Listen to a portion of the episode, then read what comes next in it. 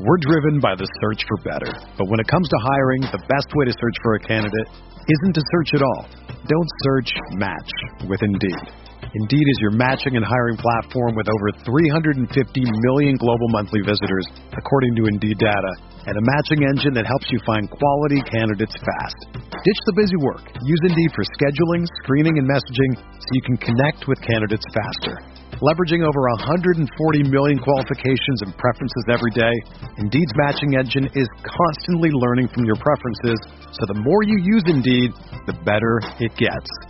Join more than 3.5 million businesses worldwide that use Indeed to hire great talent fast. And listeners of this show will get a $75 sponsored job credit to get your jobs more visibility at Indeed.com slash BlueWire. Just go to Indeed.com slash BlueWire right now and support our show by saying that you heard about Indeed on this podcast.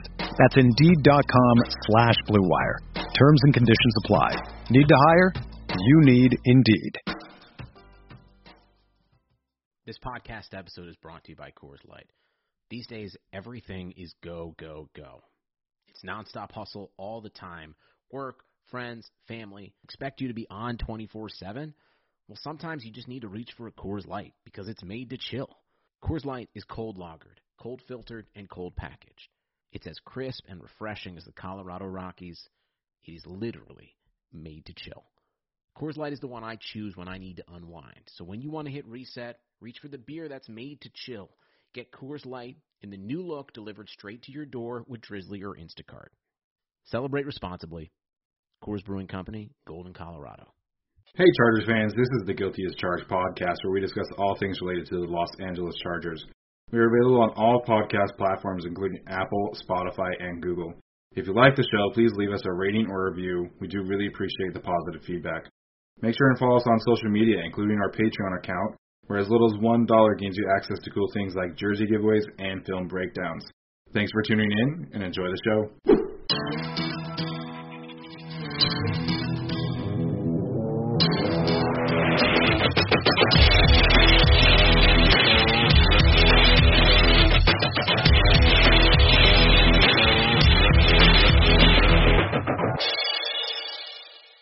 Hey, Charger fans, welcome into another episode of the Guilty as Charged podcast.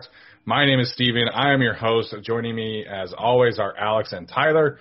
Alex, we'll start with you today. How you doing? Um, doing pretty good. Uh, everything's going good so far over here, and we're ready to talk some cornerbacks. That's right. We're going to talk our cornerbacks today. Uh, we're also going to cover some of Brandon Staley's press conference from a few days ago. Um, Tyler, how are you doing today, man? I'm doing just fine, Steven. How are you? I'm doing great, man. Just made some Good. some nice chicken tacos for dinner. It was it was, Mm. it was fun. Yeah. Nice. Yes, sir. So um, this is a fun episode because this will be our first episode that we have submitted through our new deal with Blue Wire, which is super exciting. Can't wait to get all of that really started. And uh, you've probably seen our new logo by now. Hopefully, um, you know that's kind of in the works right now. But so we're really excited, and obviously going to talk some cornerbacks like we've been doing our, our positional breakdown, some uh, some of our favorites, some of our sleepers, and some players that we're selling our stock on as well. Um, but you know, the news of the day or, or the event of the day happened earlier this week, which was Brandon Staley's press conference. Um, I could listen to that guy talk football all day Oh, long. yes. Mhm. It is such a upgrade in that department over the last two Chargers coaches. You know, you had Mike McCoy who really just like didn't want to be there, and then you had Anthony Lynn who just kind of like. I mean, I hate to bash on people that are not here, but Anthony Lynn, it just it just didn't really really feel like we ever learned anything from him. Whereas Brandon Staley's Mm. like, here's what I think of everything, and it's just Yeah. it's so much fun. Um, Tyler, what what was kind of a main takeaway that you had after watching the press conference? That it was intentional that they got bigger along the offensive line, which we kind of noticed because Aboushi and these guys are huge. Yeah. That I think eliminates the Slater Vera-Tucker conversation at 13. Unless they think they're playing left guard, I it is it is now a three tackle race for 13. Yeah, I, I tend to agree there. I, I, you know, we kind of said from the beginning after our conversation with uh, Brentley Weissman back in you know November that they might view Rashawn Slater as a guard. Of course, uh, it was perceived that his lack of length was a little more noticeable, but you know he does kind of check that box of the 33 inch arms, which is kind of the general threshold that NFL teams look for for tackles. But I mean, I love Alijah Vera Tucker. He's got 32 and one quarter, I believe. So he's a guard in the Chargers' eyes as much as I think he can play tackle. Um, so we'll have to see what that means in the long run. And maybe if Slater is on the board, I don't think that they would pass him up. But then again, I also don't think he's going to be on the board. So, uh, Alex, what was your main takeaway from the press conference earlier this week? Uh, you keep saying earlier this week. You realize it was today, Stephen. Yes, oh, but when the episode comes out, Alex. Oh, okay. I I don't know when the episode is coming out. Probably like ten weeks from now. Um, come on, man. it's ten o'clock over here.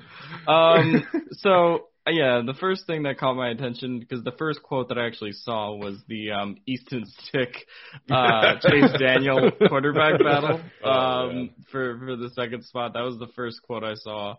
Um, and I just thought that was really uh, funny and uh, interesting because the Chargers had only carried two quarterbacks that one year with uh, Rivers and uh, Geno Smith.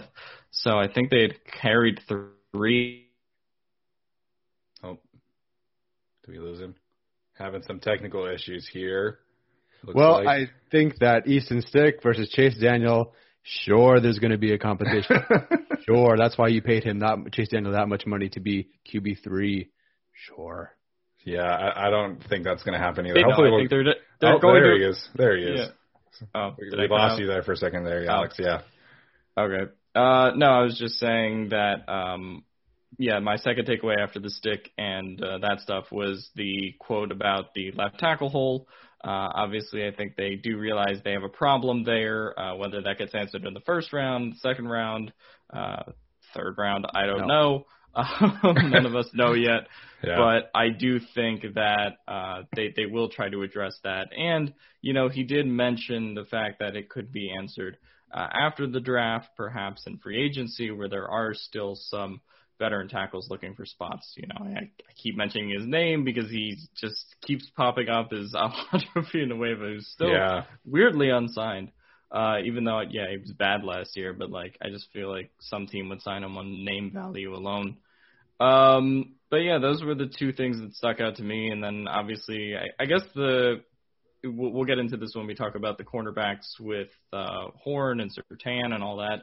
Is people you know talked about what cornerbacks he likes and what he likes out of a cornerback specifically, um, but it didn't really give an indication to me as to where he's Yeah. leaning at corner. Um, if he if he really has a favorite with the 13th pick or something.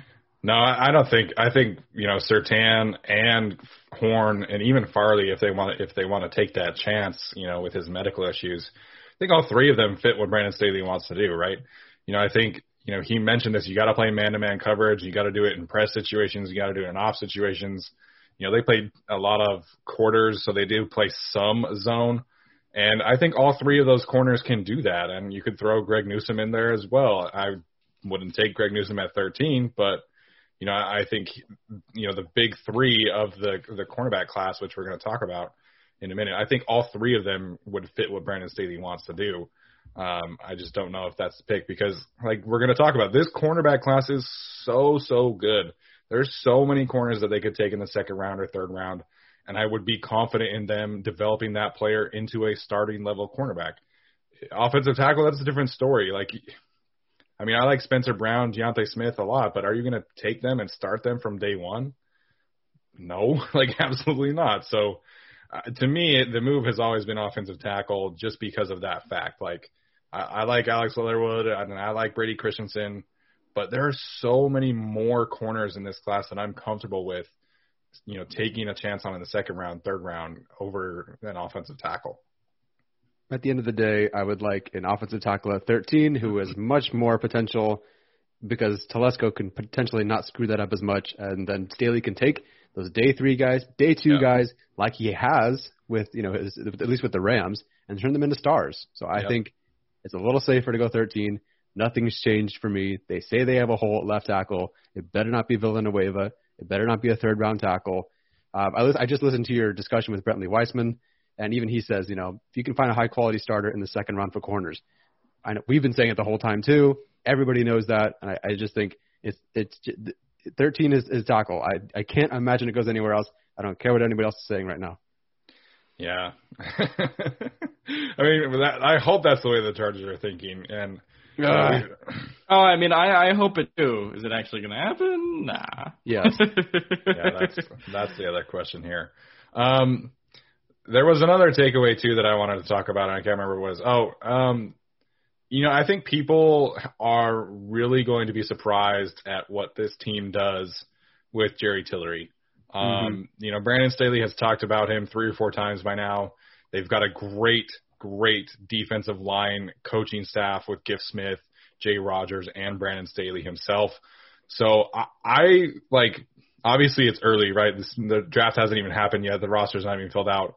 But my early favorite for breakout player of the year is going to be Jerry Tillery. And I know that the penalties were frustrating, and I know that he had certain moments where he wasn't great against the run. He's also never had a full off season, and the Chargers coaching staff was moving him around mid season, trying to figure out if he could play edge or not. And that's something that really needs to happen in the off season, not during the season. So I know that people are kind of disappointed in Jerry Tillery, but Brandon Staley seems to think very highly of him and thinks that he has some great traits he confirmed today that he's going to be an inside player to the, uh, for them, um, who could potentially play on the outside, given some matchups or things like that. But as a three-four defensive end slash defensive tackle, I think Jerry Tillery fits what he wants to do. He fits what Brandon Staley has, you know, worked with in the past. A guy like Roy Robertson Harris, or you know, a Shelby Harris kind of player. And I think that Jerry Tillery is going to have a really, really good season in 2021. Uh, I think the other guy that he mentioned is obviously Nasir Adderley, um, and a lot of Chargers fans are kind of down on him, uh, sort of in addition to Jerry Tillery. But if I had to pick one player that I have kind of the confidence in, it is uh, Nasir Adderley for me. I think they'll play him sort of in that deep role, uh, and you have Derwin James he'll be playing with. Uh, should Derwin James stay healthy, I, I kind of like a bounce back year for him. Oh, I thought you were frozen. I'm so sorry. I thought you're frozen again. I, if I had to pick one, I will go with Jerry Tillery. I think there was just enough there last season. And look, he's, ne- in my opinion, and looking at what the Chargers did with him, and then what Staley's going to do with him, he's never had a plan. Not him. The the team has never really had a right. plan for him. Yeah. Nor could they really develop him. And now they're going to have this plan, and he's going to have an off season, and hopefully he's healthy, and you know hopefully the defensive line in general is healthy. So I, I do think he's a breakout player. I am still hesitant about Adderley for a couple of reasons, but um, I hope he does well. Like they are clearly thinking about him in a big role on this team. That's why they let Jenkins go. I hope it works out. The the talent is there. The talent is definitely there. Let's just see if he can put it together. But either way, whatever those guys do, even if it's not great, if it's a step forward from last year because they have a yeah. plan, I think that's a win. Well, I mean, they also they also let Jenkins go because Jacksonville paid him forty million dollars. so I know there was that whole conversation happening of like the 2017 draft class, and everybody was like, "Man, they couldn't even reach on Rayshawn." I'm like, "You paying Rayshawn forty million dollars?" Like, I mean, I liked him. We all know that I was, mm-hmm. you know, not like his biggest fan or anything. Like, I thought he was underrated and underappreciated, but I'm not paying an underappreciated guy forty million dollars. So I I think that's another thing to keep an eye on in the draft, right? Because you know, like we did in our mock draft, you know, taking Richie Grant, or or I did rather, you know, this team is going to have to add some safety help because the way that Brandon Staley is going to play defense, right? He's going to have three safeties on the field and three corners on the field quite often, and, and he mentioned that today. And are you going to put Alohi Gilman on the field? Like, I don't think he's ready for that. So the way that they they'll play defense, like they're going to add some safety help, uh, and so if like the first, if the second round pick and the third round pick are a corner and a safety, I would not be very surprised. I think they've got to be able to add some talent to the secondary group in order to play the kind of defense that Brandon Staley wants. Yeah, I mean, I think you're going to have a run on defensive picks in this draft. I don't think it's going to be anything like the Matt Rhule's first draft in Carolina, no. which was just all defensive players. I don't think it's going to be quite that because they do need help uh, at offensive tackle and some other positions. But I do think if I had to bet that it might be like a five-four defensive split or six-three uh, defensive split in terms of the amount of picks.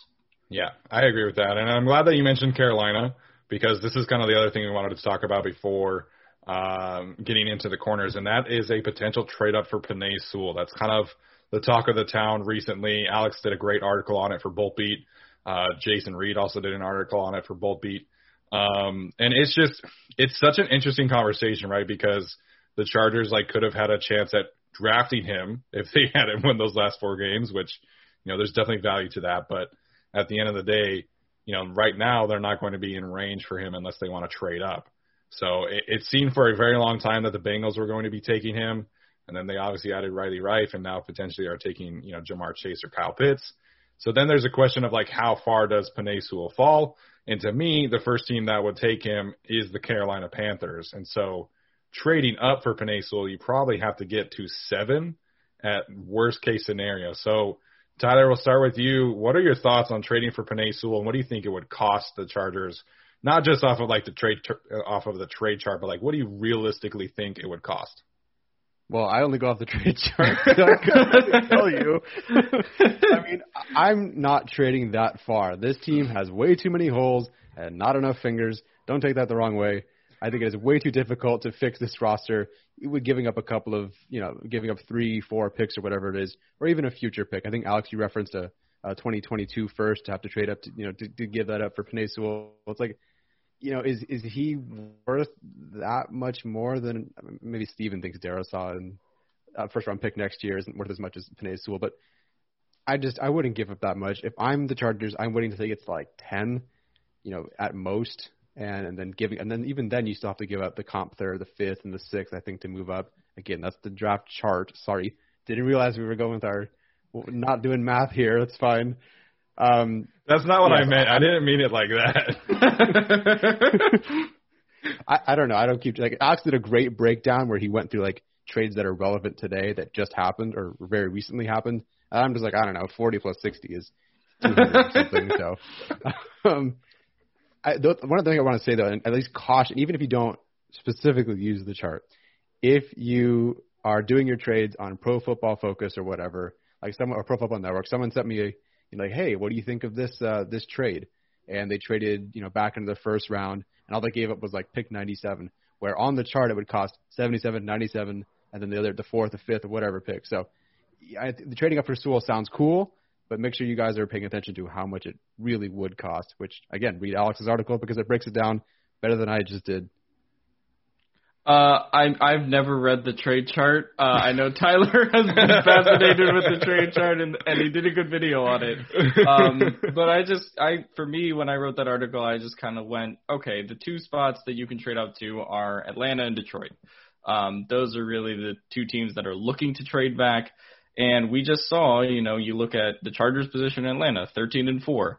We saw what it just cost to move up from 12 to 3 for San Francisco.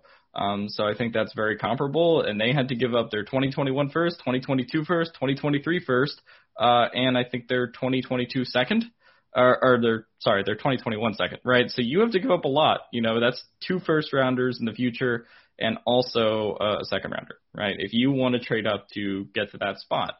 Uh, and, you know, we just talked about what it takes to trade up six spots. We just saw a trade, obviously, with the Eagles and Dolphins. The Dolphins had to give up a future first rounder and I think a fifth rounder um, in that trade. So that's a, a difficult pill to swallow too, right? Like yeah. no, no matter what way you slice it, if you were trading five plus spots in the draft, I think you're at least giving up a future first rounder. Um, and to me, we kind of have a GM who has struggled a little bit in drafting after the first round, and you know you're not going to pick next year. Say you trade for Sewell until I don't know after the 50th pick in the draft. Like I, I just think that's too big of a chance to take. And people, people were talking to me about like, oh well, it's actually not that big of a deal because uh, they'll have like the 20th pick in the draft because they'll make the playoffs. I'm like, all right, let's not talk about any of that yet. it's way too early. Um, but I, I just think you know we we've been talking about getting Staley pieces. Like this team is not one Penei Sewell away from Super Bowl contention, and like right. I think you you need a corner, you need to fill up all these holes, and I I just don't think it's the right time for it. Um, I think if the Chargers were in a position like the Bills or the Chiefs, the Ravens, where it's like, hey, you know, we are, you know, one piece away from, you know, taking over the AFC or winning the AFC this year. I think it would make sense, but they're just not that team yet. Two or three down, you know, two or three years down the road, it can be a different conversation. But um, yeah, I like Tyler said, if it gets to ten with with the Cowboys and you know the Giants and those teams, I'd consider it at that point. Uh, there was actually an interesting trade, I think, from 2012 where the Eagles traded up to uh, 12 from 15, so same three spots, and they traded uh, their fourth and fifth round pick. So if you want to do that, I'm more open to it because they have the four first round picks in the top 100 with the third compensatory. So I think that makes a lot more sense. Uh, and it's not too much to trade up in that scenario. But I think if you're going to move up five plus spots, that's just it's too much for me. I completely agree with you guys. I think as much as I love Sewell, and I think you know unequivocally he would, you know, solve the left tackle problem for what the Chargers have had for the last decade plus. Um, I just it's so much to ask of this new coaching staff to give up three, four picks when they need so many other things. Like you know, you guys mentioned it, and they also need another edge rusher. They need interior offensive line depth. Like Brandon Staley talked today about, like today about Oday Aboushi. Like he's probably going to start, but he's not going to be handed a job. Like he needs somebody to compete with. And so, excuse me. So to me, like there's just too many holes on this roster, and we all know like what happens in the NFL when when injuries happen, and if you don't have depth, then you're just going to be in the same spot wishing that you had another first round pick next year because you have all these holes and all these injuries to deal with, right? And so training for Penei Sewell is great. What happens when Brian Bulaga misses games? Trey Pipkins is starting. What happens if Matt Feiler misses a game or two? Tyree St. Louis is starting. What happens if Michael Davis gets hurt? Brandon Facyson is starting. What happens if Nasir Adderley gets hurt? Alohi Gilman is starting. Okay, Steven. Ah, no more. So, like I hate to, I hate to, I hate to be that guy. Like I really do. But like talking about these kind of trade things, like that's what teams are talking about, right? Like yeah. if they're if they're having this conversation, like, well, we have to give up three picks to get Penei Sewell, that's three potential starters that you're missing out on.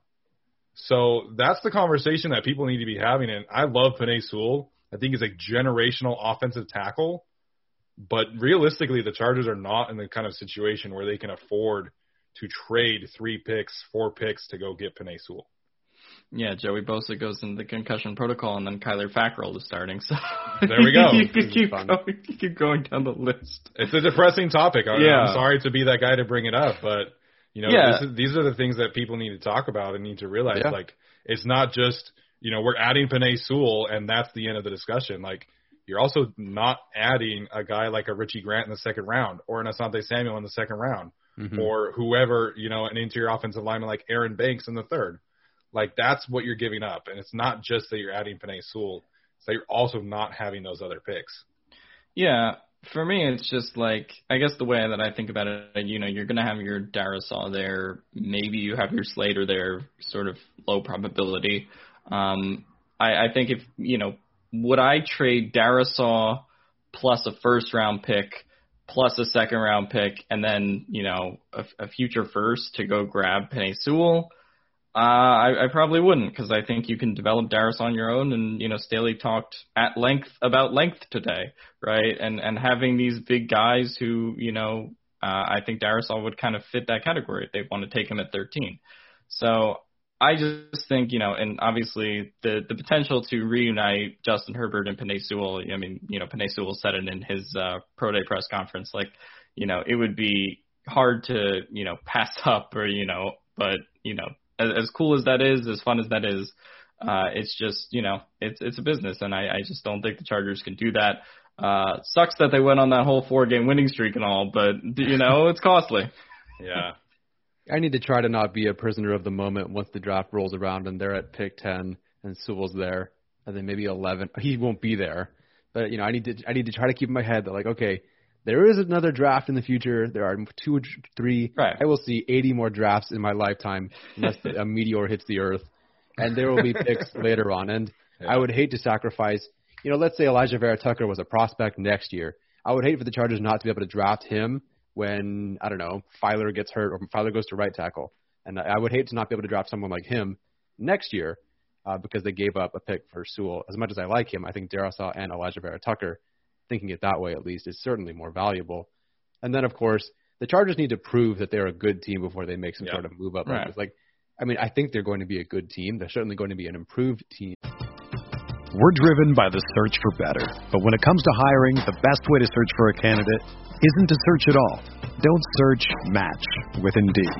Indeed is your matching and hiring platform with over 350 million global monthly visitors, according to Indeed data, and a matching engine that helps you find quality candidates fast. Ditch the busy work. Use Indeed for scheduling, screening, and messaging so you can connect with candidates faster. Leveraging over 140 million qualifications and preferences every day, Indeed's matching engine is constantly learning from your preferences, so the more you use Indeed, the better it gets. Join more than 3.5 million businesses worldwide that use Indeed to hire great talent fast. And listeners of this show will get a $75 sponsored job credit to get your jobs more visibility at Indeed.com slash BlueWire. Just go to Indeed.com slash BlueWire right now and support our show by saying that you heard about Indeed on this podcast. That's Indeed.com slash BlueWire. Terms and conditions apply. Need to hire? You need Indeed. From you know better than last year, but let's make the playoffs first and then make that push. So as much as I want them to you know trade for Brown, trade for this guy, get that guy, you know they got to wait. They got to prove that they're a better team before these moves start happening. So next year could be really fun, but this Yeah. year, uh, fun but no trades. Yeah, and you know the other thing that could be fun next year is too. Daniel Popper mentioned this in his article is that you know we might be looking at the Chargers saving ten million dollars and kind of pushing that for next year in cap space. So Mm. Uh, that would be a fun thing as well. So we're gonna move on now, and we're gonna get to this corner conversation. But first, I want to take a, a little bit of a break here, and we're gonna do some of our first ads. So we're gonna take a little break, and then we'll be right back. The economy is made up of real people doing real stuff, and it affects everything. Which you obviously know since you're a real person doing real stuff. Marketplace is here to help you get smart about everything beyond the what of the day's business and economic news. We dig into the how and the why with the real people driving our economy.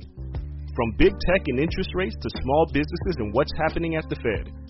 Marketplace breaks it all down so you don't have to. Listen to Marketplace wherever you get your podcasts.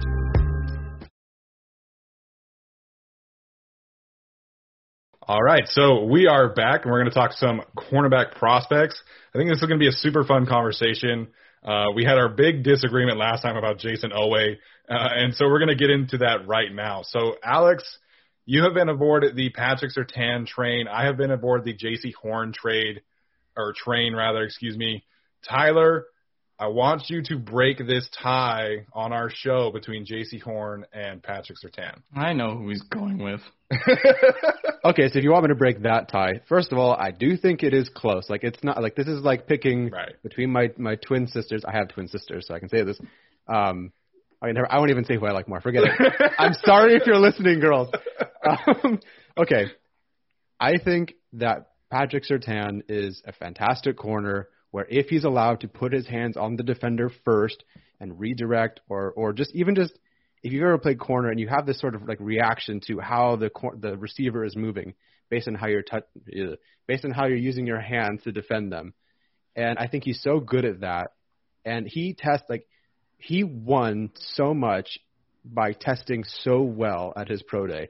I didn't not that anyone thought he was a bad you know athlete or whatever, but I I did not think he was going to test that well. So for him to do that, like his stock went up for sure.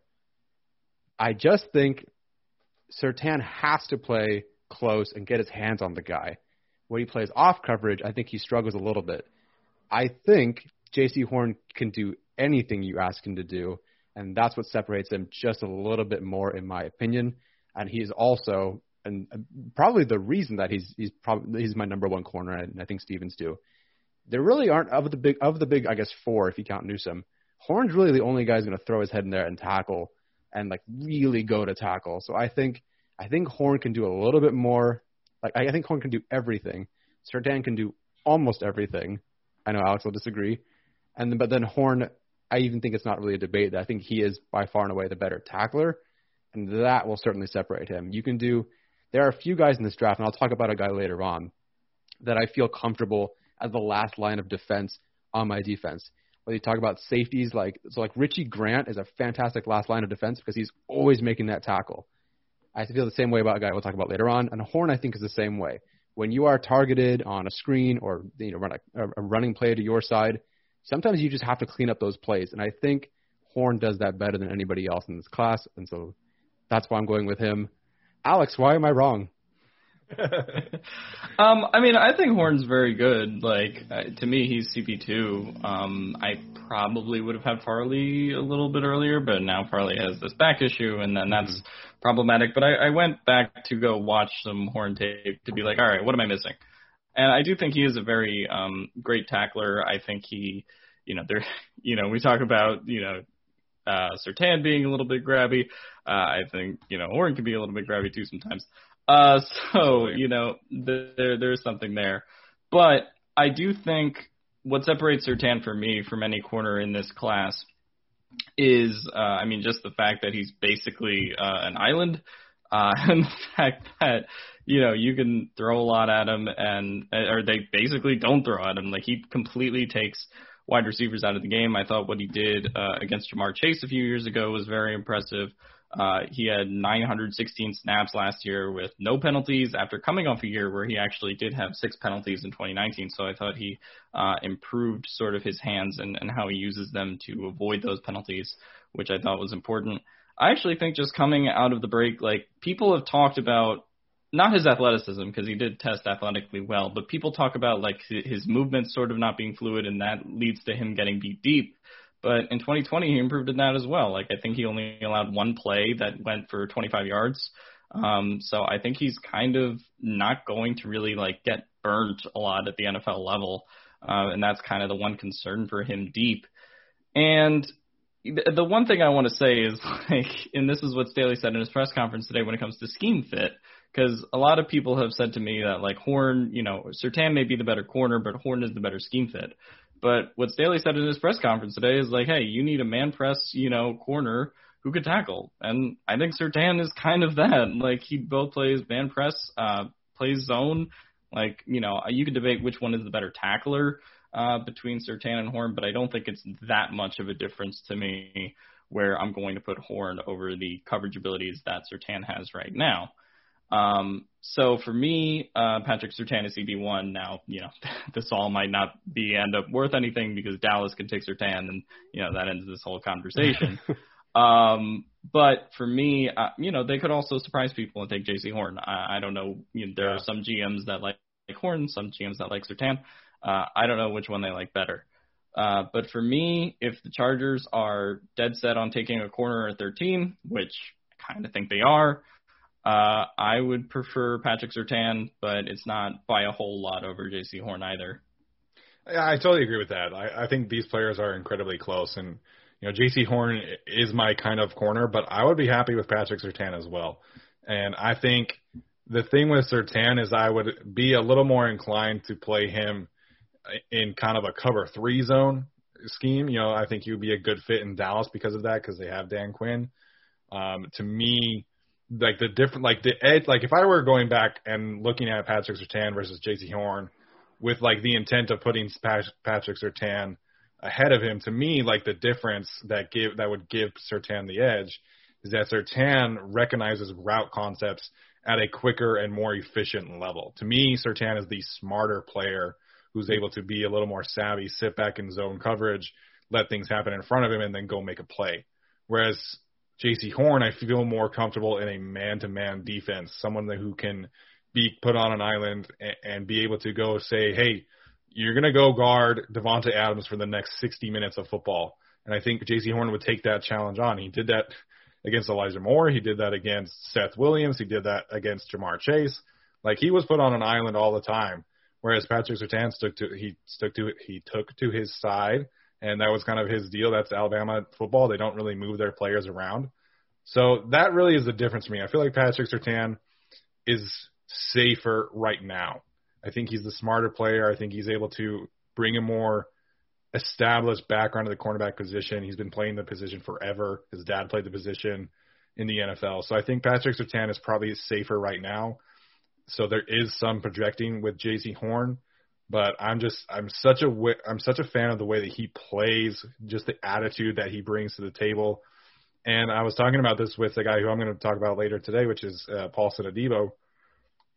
So much of the cornerback position is is having that mentality to be the same kind of player from start to finish of a game. And Jaycee Horn, it didn't matter if they were getting if they were losing to Ole Miss, which they were. Ole Miss was kicking their ass, and Elijah Moore was kicking his ass, and he still was playing the same kind of way from start to finish in that game, still making plays, still going after it, and that's that's my reasoning really for putting him over Patrick Surtain. I just love the way he plays and the way that he tested, man, like he's an athletic freak. Patrick, Surtain is a very good athlete, not taking anything away from him, but Jaycee Horn is a freak athlete, and I think that is kind of his difference. So that's my take on the on the two corners that, that they could potentially take. Uh, Alex, Tyler, any other thoughts on those two before we move on to our round two players? I have a round one player. Okay, you have a round one player. All right, so let's, let's so go. Horn is Horn is definitely like number one. I am doing a little bit of projecting here, and I actually have Greg Newsome as my CB two. I personally don't think right. there's anybody who's more fluid in coverage than Newsome, but he at the next level should not be playing zone. He should be playing more man. That's just what they did at Northwestern. He should be playing more man because when he plays man, it is beautiful. You know, most of the, mo- most of the passes that he gave up were sitting in zone, and that's just kind of what they did on defense. So that transition to man, I think, works for him. You know, let him be that elite mover that he is. When they played Ohio State, Fields didn't even look his way, and unfortunately, he got hurt. If he was able to go that entire game without giving up a catch, he might be like, I mean, I have him at CB two, but he might be, you know, in that top three a little bit more. You know, in 2020, he just allowed 93 yards, you know, no touchdowns, passer rating of 31.7. You know, he gave up one pass over 10 yards in 2020. You know, despite being targeted 15 times there, and Adebo did struggle with that a little bit, but we'll talk about that later. Um, the primary concern, though, is those missed games. I haven't gotten really into the injuries yet. Um, he missed nine games in 2018, and then this he missed four games in 2019 due to an undisclosed injury, whatever that means. Um, and then, of course, the groin injury that kicked him out of the uh, game against Ohio State. It doesn't bother me as much as Farley, but in terms of like the projection, I think, and the way he moves and how comfortable he is, that I see at least, he's not the tackler that Horn is. And if he were, I think I actually would be pretty darn close. Um, but yeah, Newsome is my CB too. I just have this. It's like a gut feeling. It probably should be Surtain. Like I probably should put Surtain as my CB two. um, I don't know. Like I just have this feeling about him if he transitions to man. If he plays zone and just you know keeps playing off, like I just don't think that works as well for him. He doesn't really have that like that Caleb Farley like speed, you know, or that burst. I, I don't think that's quite him. But the fluidity to to stay in man, I think, I think that's where he would excel. And I hope he goes somewhere where he's allowed to do to do that. I love that take, man. I, I didn't know that that was going to come out tonight, so I'm really happy that you put that out to the world. Um, I think Greg Newsome is super underrated, and you know it's interesting to me that he's kind of you know left out of that like big three conversation. You know, especially with because like Jaycee Horn after Caleb Farley got you know the back injury, right? Everybody talked about Jaycee Horn like okay, like this is his show now, right? But like nobody kind of talked about Greg Newsome entering that conversation of like being in the big three and maybe potentially overtaking Caleb Farley himself. So uh, that's a super interesting point, Tyler. I'm glad you brought that up. Alex, what are your thoughts on uh, Greg Newsome there, that Tyler, and being Tyler's CB2? Uh, I mean, I, I like Greg Newsome a lot. Um, I think he'll go towards the end of the first round, probably. I mean, depending on where Farley goes, it could go before or after Farley. Um, I think he's clean, but the, the durability, you know, if, if I'm going to take points off for Farley for that, Mhm. I also have to put, take points off for Newsome, you know, who's had Yeah. three straight years um, of, of not playing a full season, unfortunately. Um, but I, I definitely see what you know what pops on tape for him. It, you know, I to me, Surtain and Horn as of now are are the most known prospects, and you Mhm. know, if we, we're talking about the NFL going to a 17 game season next year, you know, if we're talking about someone who hasn't played a full college season going transitioning to that, and because he's going to be drafted in the first round, you know, there's not going to be a lot of like, hey, here's the time to develop. Like, you know, he's going to be expected to start. I, I mean, really, probably from very close to day one. Yeah. Um, and that durability does concern me uh, a little bit. No doubt. I think that's a that's a good point as well. So, all right, let's get to our round two guys. Uh, Alex, I'll start with you on this one. Who, or I guess framing this kind of differently, if the Chargers are taking a cornerback at 47, who's your guy that you would want them to take? Uh, I like the brother of Greedy Williams, uh, Rodarius Williams, uh, quite a bit potentially in round two or round three. I think he is uh, very well built has good length, uh, and you know he had a great season in 2020. Like he was allowing like at one point zero point like two uh, yards like uh, per coverage snap, and it's just like that's an insane number. Uh, he earned like PFF's Defensive Player of the Year, which is kind of crazy. Uh, and I just think he did really great all year. He's a very stingy corner. Uh, I think that if you take him at in round two or round three, the thing that he struggles with a little bit is the underneath stuff, which I, I think he'll get over time.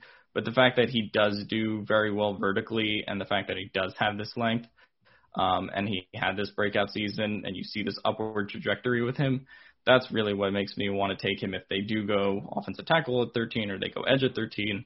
Um, I think he's a great uh, cornerback fit for the Chargers, and I think he's going to do very really well in that kind of press man coverage, uh, sort of that Staley wants. Uh, that's kind of what he's built for with his length, like we've been talking about these other guys, right? He fits that six one, one ninety five, you know, uh, sort of measurement. Uh, I think he's very aggressive too. Uh, not quite as aggressive as I would say Horn is, but uh, very aggressive with uh, his technique and uh, off man. So uh, personally, he would be. I, I don't know if I have a guy in the second round, but if the Chargers are 47, he's on the board. Um, I I would heavily consider taking him. I'm not gonna lie, I have not studied him yet. Yeah, you told me it was Tay Gowan, so I watched him. I, I pulled an audible. You pulled it audible. Yeah, I was expecting Tay Gowan as well. um, so I honestly have not watched much of Rodarius Williams. Uh, we were working on something, potentially maybe getting him on for an interview, which kind of fell through. Uh, so I did do some research on him, kind of as a person, and I, I think he's got a, like a really interesting story. For those who don't know, I would definitely go check that out. I think I'm a fan of him as a person because of what I looked up. Um, but after the interview fell through, I didn't really watch any film on him, which I feel kind of bad saying out loud. But um, so I think you know the second round probably is a little bit rich for my taste, just kind of based off of what I've seen from other people. Um, but Tyler, let's get your thoughts here on who your second round player would be. Yeah, it's not a surprise. It's not even that interesting. Or like Newsome was kind of different. This isn't different at all. There's not much I can say about Asante Samuel Jr. that hasn't already been said. You pretty much know who he is and what he's all yeah. about. So I'll just try to say two things, you know, that I think make him he's so intriguing as a prospect, aside from what everybody already knows. And I, which I mentioned earlier, one of them is that he's one of the few DBs in the class, you know, that I, I truly can feel is my last line of defense. You know, Samuel Jr. doing it uh, as a corner on the boundary because teams have tried to go at him on wide receiver screens or running counters or anything they could do to expose his size.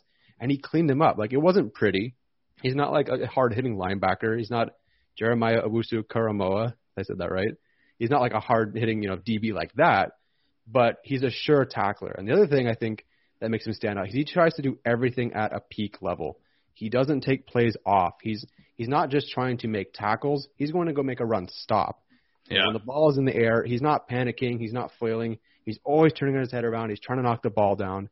And also, and this is it feels like every corner in this class has this, but he has a dad who, who played in the NFL and you know, a dad who adores him. I, and you know, clearly, you see him. He posted like on Twitter or whatever know, about him being, my son's taller than me and he's going to be great and all that stuff. You know, a guy who can give him advice every step of the way. You know, this is what it's like to be in the NFL. What this is what this process is like. You know, here's what you need to focus on. You know, here's what here's what teams are going to try to do to you, and just prepare him that way. It looks like it, like you said with I can't remember who you're talking about. Was it Adebo? But you know, being the same guy at the beginning, same guy at the end. He's the guy who will race down the field. You know, three minutes left in the fourth quarter. There was a play in the film breakdown I did the ball wasn't really even near him, but he's still racing down the field with three minutes left in the fourth quarter to go go help his guy out. Um, I just think that is fantastic. The last thing I'll say is that, well, so not that I get like personal or whatever, but like the reason that I ended up quitting football in high school is because I was bullied physically, not like not in on campus or anything, but on the practice field. And you know, it sucks. Like when you're shorter and you're a gymnast and you're Asian, like and you get bullied for those things. It sucks. It really does. Um, but one of the best things I ever did for myself is is one of them, you know, came up and like shoved me one time. And the best thing I did for myself was shove right back and fight right. Back. I didn't fight the person. You're not going to fight a guy with you know with helmets on or anything. But you know, the best thing I did was fight right back. And I think Asante Samuel Jr. kind of does that too. He sets the tone because they're going to they're going to try to bully him, but you see him routinely go, "No, you can't bully me. You know, I'm not going to let you do that to me." And so that kind of wherewithal, that kind of strength, that kind of mindset, you know, that maybe I wish that I had a little bit more, you know, in high school when I was younger. But you know, him now as a college prospect, he just has that. He's the tone setter. You know, you, you can try to fight me, you can try to bully me if you want, but I'm not going to let you. And so I admire that so much about him, and that's why I think he's a perfect fit for what the Chargers want. And after Staley's press conference today, and the fact that they've met him twice, I can almost imagine that he's their pick at 47 if he's there. Man, I, I was not expecting that to go uh, that direction, but you know that it's just it's interesting. You know, you got bullied on the field, and I got hazed off the field. So uh, a little personal connection between between the two of us, unfortunately. Um, yeah, I'm gonna get to my guy here, which is gonna be Paulson Adebo, who I was is tweeting about a lot uh, this morning, this afternoon as, as I was watching him. Um, I, I think you know, I, like I said, I definitely have a type. And, you know, Jaycee Horn, you know, Jaylon Johnson, who was my guy at Utah last year, it was the same kind of way. Jeff Gladney, uh, who unfortunately is under some big legal trouble right now. Um, but Paulson Adebo definitely fits that mold. And he's kind of like my cornerback version of Samuel Cosmi. Like Paulson Adebo okay. definitely has some things that he needs to clean up. Yeah. And it's un- like he did have – you know, I didn't watch the 2018 I'll tape. back in like, one minute. Okay. Uh, so I didn't watch the 2018 tape, but you know, Paulson Adebo's numbers, like at least according to Pro Football Focus and everything, they were worse in 2019. So there are some major things that he's got to clean up. I think I don't know what the case was, but he definitely took a little too many chances in 2019, in my opinion. He's got some issues with like recognizing routes and things like that, so that he's got to clean up. But the thing that you're taking a shot on, in my opinion, is just his like athletic profile, right? Like he's in the top ten in his RAS score right now. He's got great size, great length of the position. And my favorite thing about him, which is, you know, every kind of corner or really any player outside of the first round, like to me, they've got to have a selling point. Like you've got to have something like Tyler was just talking about with Asante Samuel Jr. being a great tackler and, and kind of being that energizer bunny to me Paulson Adebo has great ball skills, and you know he does other things really well. I think he's a fantastic tackler as well. But he had 24 pass breakups in two years at Stanford, which you know he's got great ball production and great ball skills. And so to me, like I'm gonna take a chance on those kind of traits, right? Like he's a great athlete, he's got great production. Sure, he was a little inconsistent in 2019. Gabriel Davis from UCF gave him fits, which it was just you know kind of unfortunate.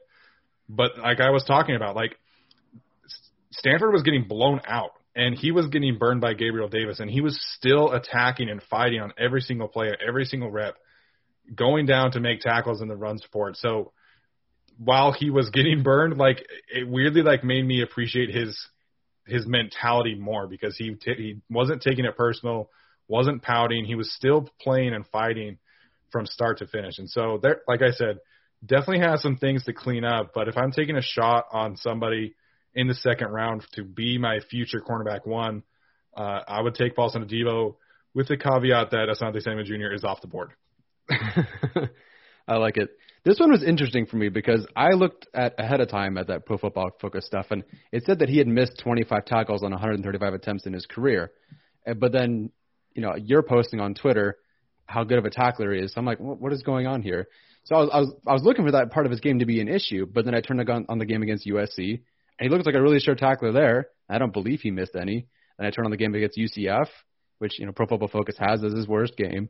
But the first play of the game, he makes a great open field tackle. Yeah. So I rechecked the stats, and it, it turns out he only missed five tackles this past season, which means I think he started to figure that part out. It must have been an awful year before that, um, but to only miss five, but it's 25 for his whole career. Only missed five this past season means I think he's cleaned up that part of his game. So yeah. if I'm projecting and looking forward and seeing him clean up that, you know, there's growth. Some this this kid can grow and get better. Um, yes, the UCF game wasn't great. The double moves got him like three different times too deep. Yeah, it was um, bad. One, the quarterback missed him in the end zone, but you know, you can learn. The traits are there, and I, I kind of like a guy like you said. I think it was was it 24 passes batted. Yeah, 24 pass yeah. breakups. No, I years. like that. And you know, does he take chances? Does it does he does it get him? Does it bite him a couple of times? Yeah, but sometimes you kind of need that game changing play, and if he can provide that and also develop as a as a corner, I think that's a pretty good shot. I wouldn't take him in the second round. Um, I'm a little worried about some of those things, um, but I- he's definitely a guy. Like if we were doing, oh, we are doing sleepers. If I had a sleeper, which I don't because I I messed up, uh, that would he would have been he would have been him. Yeah, I mean, we took him in the third round in our mock draft, and I think that would be fine. I, like I said, with the caveat of like, you know, Asante Samuel Jr., Richie Grant are off the board. Like I would take Paulson Adebo and take that shot on the potential. Um, Alex, did you bring a, sleep, uh, a sleeper to the table, or should we talk about guys that we are maybe selling stock on? Oh yeah, I was just gonna go straight to the selling stock guys. Okay, go for it. Uh, I want to talk about Elijah Molden. Uh, I don't really get the fascination of him from Chargers fans because I see some Chargers fans post mock drafts where they take him in the third round or he's like the first corner off the board, and uh, he's a nickel corner. like that, that's what he is. Uh, and when I watch a nickel corner, like you want to see someone like Chris Harris, who, in my opinion, is a very surefire tackler. You know, is able to get past blocks. I just don't see that when I watch Elijah Molden. I feel like he's blocked pretty easily because he's small. Uh, and I don't feel like he has very good uh, game speed uh, when I watch him either. Uh, I just don't feel like he can be your first cornerback off the board, especially if the team does go tackle in round one. Like, sure, I guess he could in some ways be an eventual Chris Harris uh, replacement, you know, down the road, uh, per- perhaps next year, you know, with Chris Harris getting older. Um, but to me, I it, it's hard to just see him being a nickel corner at the NFL level to uh, a really high degree of success when I watch him because he, he's also, you know, even though him and Chris Harris are the same height, like he's just not as like physically big on cam uh, on tape as uh, as Chris Harris is, and uh, I don't know, I like decent slot corner, I guess, but I just feel like his size is going to cause a lot of problems for him in the NFL. I don't think he has like elite traits to make up for it. I think that's I think that's spot on, and I think in a world where the Chargers could have maybe signed a Kyle Fuller or an, an Yeah. Adoree Jackson, like that would make sense taking Elijah Molden at that point. But you know, it, if you take Elijah Molden in the second round, then you're asking him or Chris Davis to permanently play outside. Like Right. that's essentially what's happening, and I, I just don't think that is you know kind of the winning method. Tyler, did you have someone that you're selling stock on? Yeah, I'm going with Kelvin Joseph. I don't think he's a bad player, but some people have him ranked him as one of the three best corners in the draft, and I personally think that's absurd. Um, he only played 20 games of college football and only nine the past two years because of his transfer from LSU to Kentucky. And you know, maybe it's. I'm not a fan of a guy opting out mid-season because you want to cement your draft stock and not get hurt. Like, I don't know. Like, maybe I should knock him on that, but I kind of feel like you should, if you transfer and you're in this Yeah. program, you should. It's not like he opted out this season because of COVID. I don't know what he said he did, but I think it was to protect his draft stock, and I'm, I'm just not really a fan of that. Um, he was a safety, like a number one five, uh, number five safety recruit in the country coming out of high school, and it shows on film because he's not like comfortable at corner yet. I don't think he's really Yeah. picked up that ability to recognize routes like some of the better corners in this draft. Um, but even as a safety, I can't remember what the game was. There's a play where I think he's like the box safety in the end zone, and the play opens up to his left, um, and he just kind of stutters and just like hangs around the middle and like doesn't even get close to the back. You know, I don't, know, I don't know what was really going on there. So, I mean, he's versatile. Like he does play like you know inside, outside, some some some safety, I guess. He definitely has the room to grow. Um, and so if I guess if you're doing some projection, maybe maybe one day he's a top three corner. But some people like ranking him right now as a top three, even top five corner. I think is really rich for a guy who's only played 20 games and you know was a safety. Like he's still trying to figure the game out. Can he eventually? Sure. Is he versatile? Sure. But right now it's he's just a little bit too rich for me. I wouldn't take him in the first round at all. Speaking of Kelvin Joseph, can we talk about how Kentucky had like three guys run a four two eight at the pro day? Like that shit was hilarious. Like man, I watched Kelvin Joseph and look, that dude's fast. That dude is not a four two eight. He is Nah. not running. He, you put him in John Ross straight line. Like um uh, I don't know. I just thought that part of it was funny. Um I think Kelvin Joseph has some potential, but you know, to me, he's much more of a second, third round pick. Yeah. The idea of him being third cornerback off the board, um, I mean, I kind of have the same reaction to to the idea of Newsome being CB one or something. Uh, yeah, I said two. okay, CB two. um, but yeah, it's it's just um, I there are uh, absolutely still is high upside despite you know those Yeah. pro day numbers being bogus.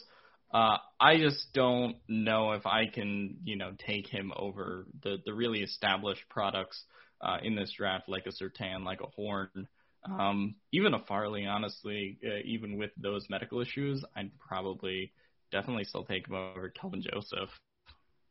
Yeah, I don't understand that evaluation either. As much as you know, we've got our our guy Zach Whitaker who went to Kentucky and, and loves Kelvin Joseph and Jamin Davis. I, I will say I love Jamin Davis a lot. I think that Jamin Davis is is going to be a fantastic pro. Um, to me, I just think that the lack of game reps really hurt Joseph. Like you can tell just as soon as you watch the tape, like he really struggles with route recognition, with communication, with everything that's not like I'm just going to go out athlete you. hmm And so I, it's a tough evaluation for me just because of that. Like even, you know, projecting Paulson Adebo a little bit, like he had two years starting and he played every single game.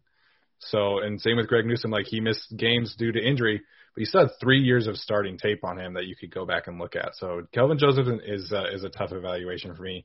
Uh, and I also have Adebo, Stokes, and Ifeatu Melifonwu over him. So I hope I said that right. Um, I think it was pretty close. Um, but yeah, that's a tough evaluation for me. The other one, the weird experience, like the one of the weirdest experiences of watching film this this class was Tyson Campbell, because like at the start of he was one of the first corners that I watched because all I heard was like this guy's an insane athlete, like he's so fluid, like he's such a, you know, he's gonna be a, a steal, and then I was like, okay, and so like I'm watching him, like okay, like I graded him relatively safely because I'm like, okay, like everybody says he's a good athlete, it looks like he's a good athlete on film, and then he tests so so poorly. hmm and Eric Stokes turns out to be the better athlete. And so then you go back and watch him, and you, it's just like poor technique, it's poor tackling, and he's not that good of an athlete anymore. So Tyson Campbell to me is somebody that I, I just like don't understand. So I have a, a pretty low grade on him. He's right next to uh, Shaun Wade and Israel Mukuamu, uh, right there at the bottom for me. So I, I'm I'm selling all my stock possible on Tyson Campbell. I was so bummed when I saw your grades and you had Campbell over Stokes initially. I'm like, what the hell? I- I'm trying to like, I'm trying to figure out like stati- even like mathematically looking at the different numbers. I'm like, God, what did I miss? No, I was I was sleeping I, on mean, Stokes. I get it though. I get it. Like I had Landon Dickerson and I, I because we had YouTube had a like third round round grade on Asante Samuel Jr. Like I didn't like him. You get the all 22, things change. So I don't know. You know, Yeah. things change over time. You get a different perspective. You start seeing different players. You stack them, see what you want. And so I get it. And yeah, Campbell is a guy that I'm definitely selling for sure.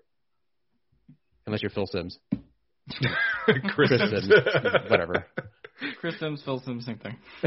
Pretty much. And you know, he he also has like Marco Wilson from Florida as like his second best cornerback, and I'm like, huh? I don't even know who that is. Exactly.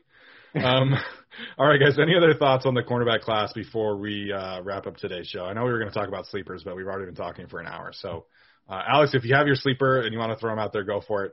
Uh, if not, we'll kind of wrap up. Uh, I don't have a sleeper. You know, the the one thing that I wanted to mention to wrap up the show today is the changing numbers thing.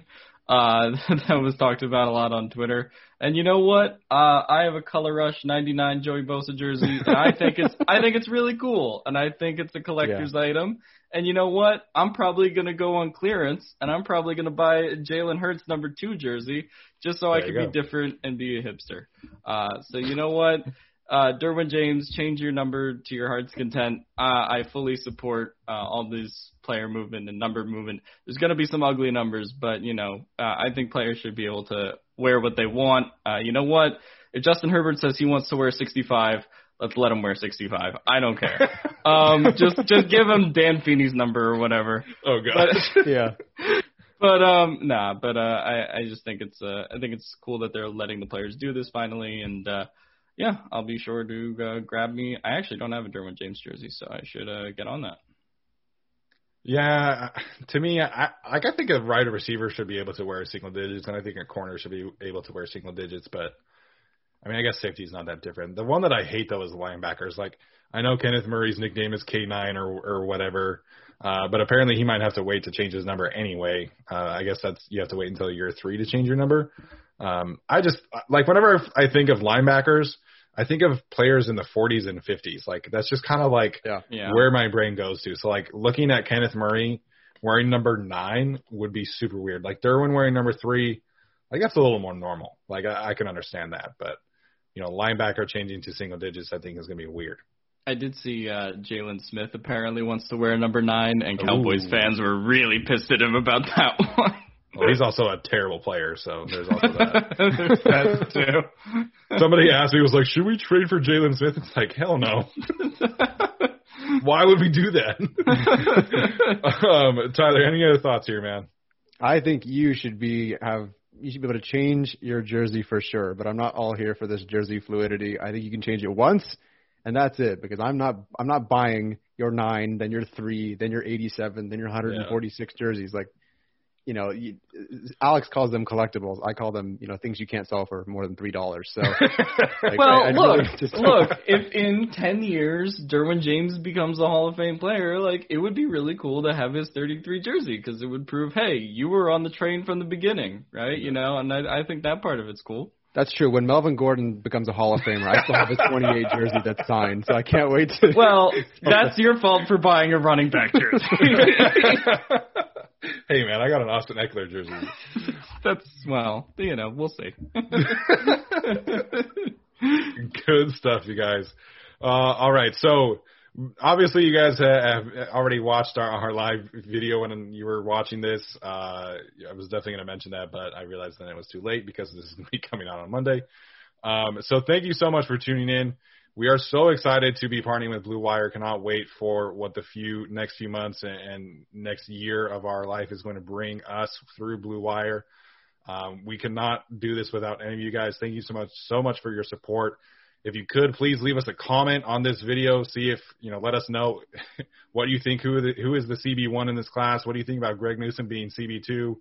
If you've got a favorite sleeper, please let us know. And as always, please leave us a rating or review on Apple Podcasts, Spotify, Google, or wherever you listen to us. We do really appreciate that. And thanks for tuning in as always, and we will see you next time.